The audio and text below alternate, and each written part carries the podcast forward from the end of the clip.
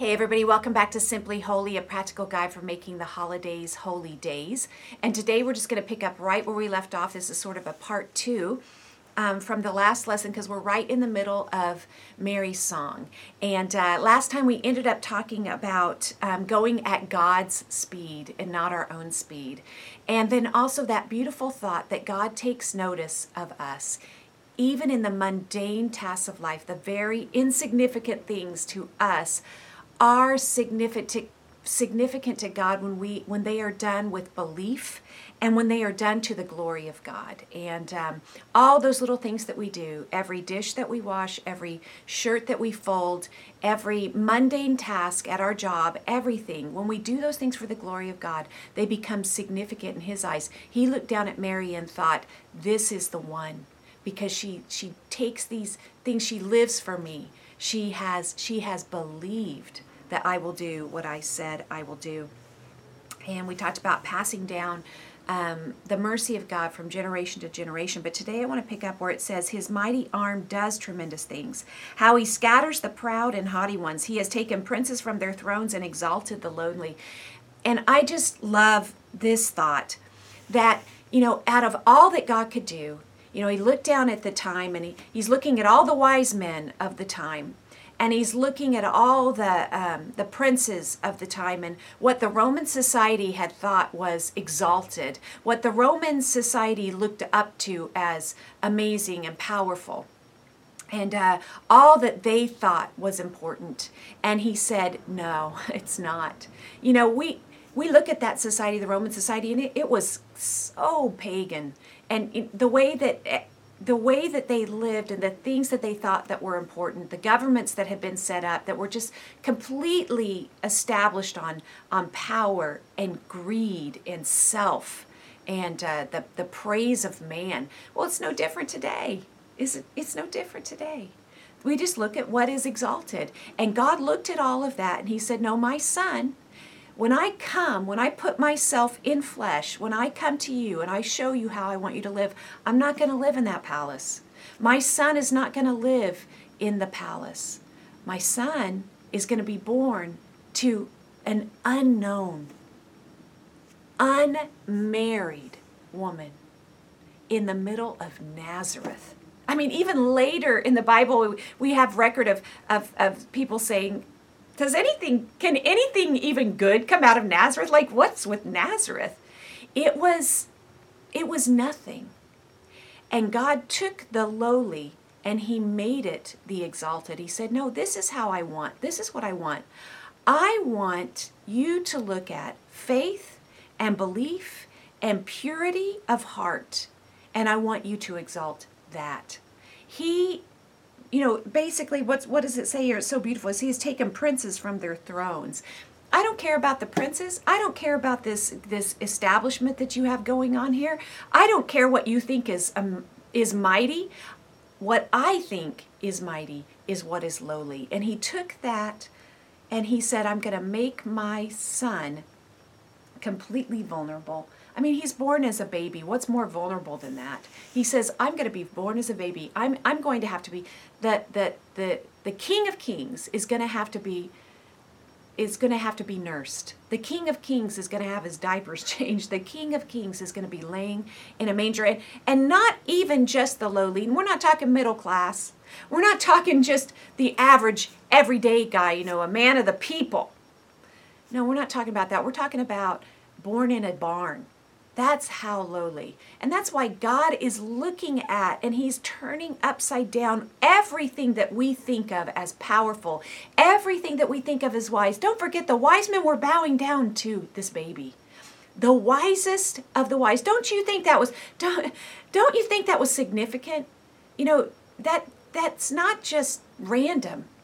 God is making a point through the wise men bowing to this baby. He's making a point that the shepherds would bow to him. He's making a point that every social class will bow. You know, as Philippians 2 says, every knee will bow and every tongue will confess in heaven and on earth and under the earth that Jesus Christ is Lord. I don't care who they are. I always say this to everybody I study the Bible with. At, some point, every knee will bow Everybody, I don't care who they are, they're all going to bow. Everyone, as smart as they think that they are, Stephen Hawking, everybody, Martha Stewart, and I, I don't know who to, who to even name, you know, right now. Who are the people that we need to name? Everyone in the spotlight right now, at some point in their life or after life, will bow and say that Jesus is Lord. The only question is will you bow now? Will you make the choice to bow the knee now? Take a knee now and say, Jesus is Lord of my life. I don't have to wait to be proven wrong. I'm going to say, no, I know that Jesus is Lord now. And so, anyway, he, he has exalted the lowly. Then this next point, he says, he has, she says, this is Mary, he has satisfied the hungry with good things and sent the rich away with empty hands. And oh my goodness, I love this this scripture right here and I have underlined satisfied the hungry. You know, only those who are hungry are going to be satisfied. And the truth is that some people are just not hungry.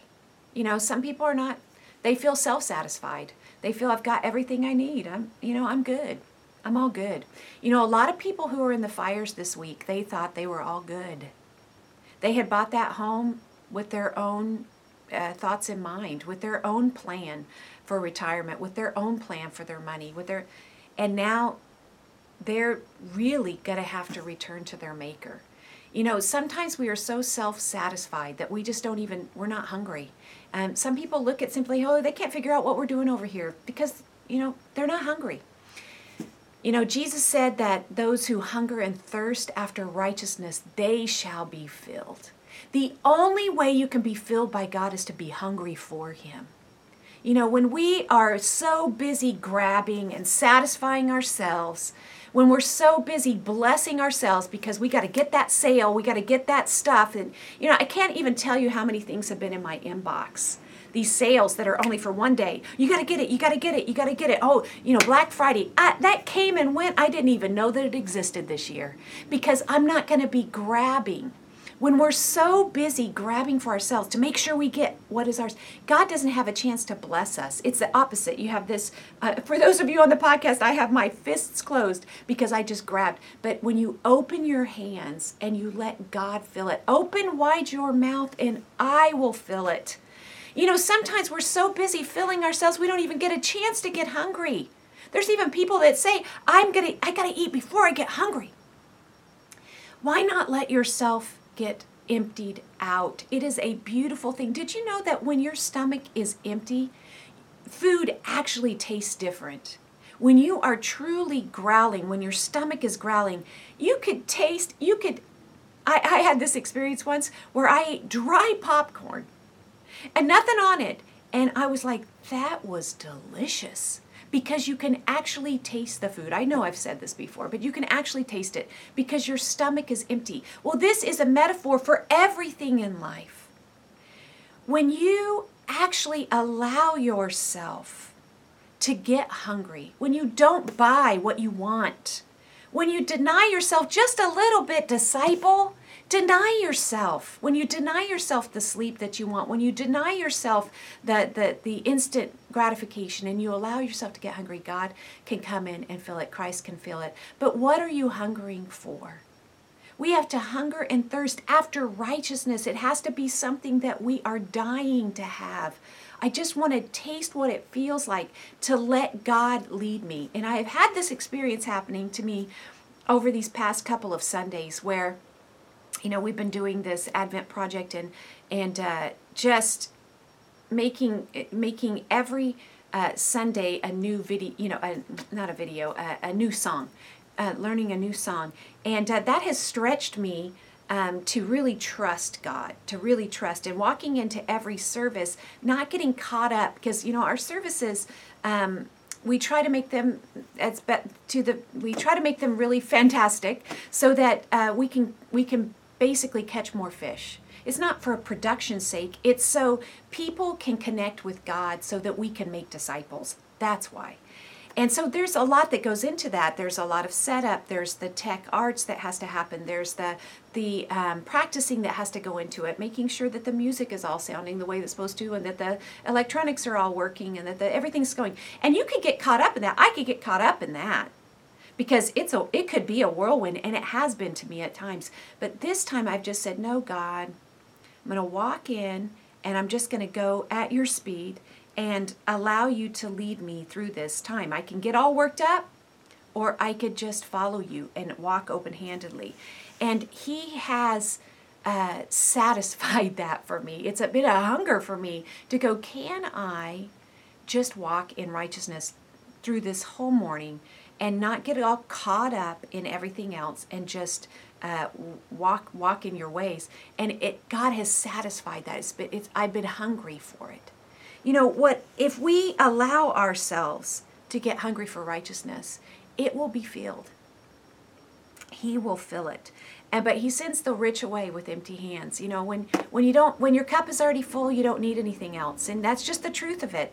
There's many people in life and their cup is already full and they don't have room for God.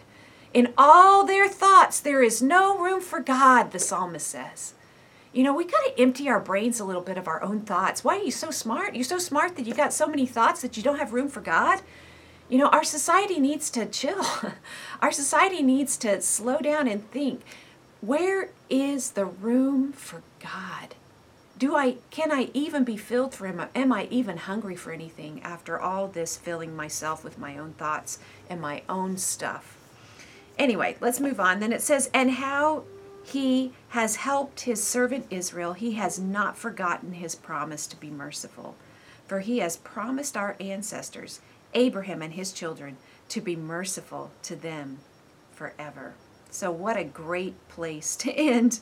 I mean, what an amazing thought that that he has not forgotten. And let's not let's not forget that he's talking about a promise that was made to Abraham that was being fulfilled at Jesus. And for those of us that don't quite understand the timeline here, we're talking about a couple thousand years, right? This is a long time. But God doesn't God is always interested in the long game. He is always working for the long haul. He is not into instant gratification, just so you know. Now, God is amazing in the fact that you can, and He does, immediately bless obedience. And I have watched it so many times in my life where I go, no, I'm just going to obey God. I'm not going to go to my own devices and I'm going to obey Him in this instance. And this is what we need to teach our kids. And this is what we need to experience on a regular basis. And this is what we need to talk about is that when we obey God in the instant, He will bless it. And it could be immediate. Like blessings come the next day, blessings come the next hour we give him five minutes and he gives us back an hour. We we deny ourselves something in the moment and he gives back something a hundredfold. We say, No, I'm not going to eat that right now because I'm not hungry. But then he blesses us with some, you know, we were going to go after some cheap meal, but he blesses us with some gourmet meal out of the out of the blue later because we waited, because we didn't try to bless ourselves. He does do these blessings that can come very quickly. And we see, like, oh, I'm so glad I didn't give in to self at that moment because the blessing was so much greater. And when you teach our kids to do that, you know, you can wait. You can wait uh, and trust that God's going to bless that. You can obey now. You can give up what you want now. But in the there's also something else that's tremendous that's going on is that it, he's not going to bless it immediately. It is a long haul. It's from seed to sequoia. It's going to be a long time. There are winter times in our life, disciple, where He's not going to, I, I feel like a broken record. This is a broken record alert, but He's not going to fix that situation that you're in right now because it's going to become a sequoia. It, like Elizabeth, no, maybe he's not going to bless you with the baby that you want right now, but because he's got something else planned for you that you don't know about. And you must trust that God is always going to be faithful to his promise, and he has not forgotten you. Those of you who are in a winter, he has not forgotten that. I don't care how bleak it looks, he has not forgotten you. And it's something that we can hold on to. Anyway, is this not the most amazing, uh, amazing song written to God eh, about His His His magnificence? That's really what it is. The the Magnificat, the the the song of praise that Mary wrote those two thousand years ago, just rejoicing in God, her Savior. I hope something in this has helped you. Maybe it's about the fact that He scatters and that and He he he, he doesn't bring his um, king in the way that the world would expect the king to come and that we need to bow our knee into the glory of god. Or maybe that it's he, you need to wait and let god satisfy you and, and the, he satisfies the hungry with good things. Or maybe it's just the thought that god has not forgotten you and he will always come through on his promises. I don't know what it is disciple but i hope this helps you in this journey this simply holy journey at this time until next time.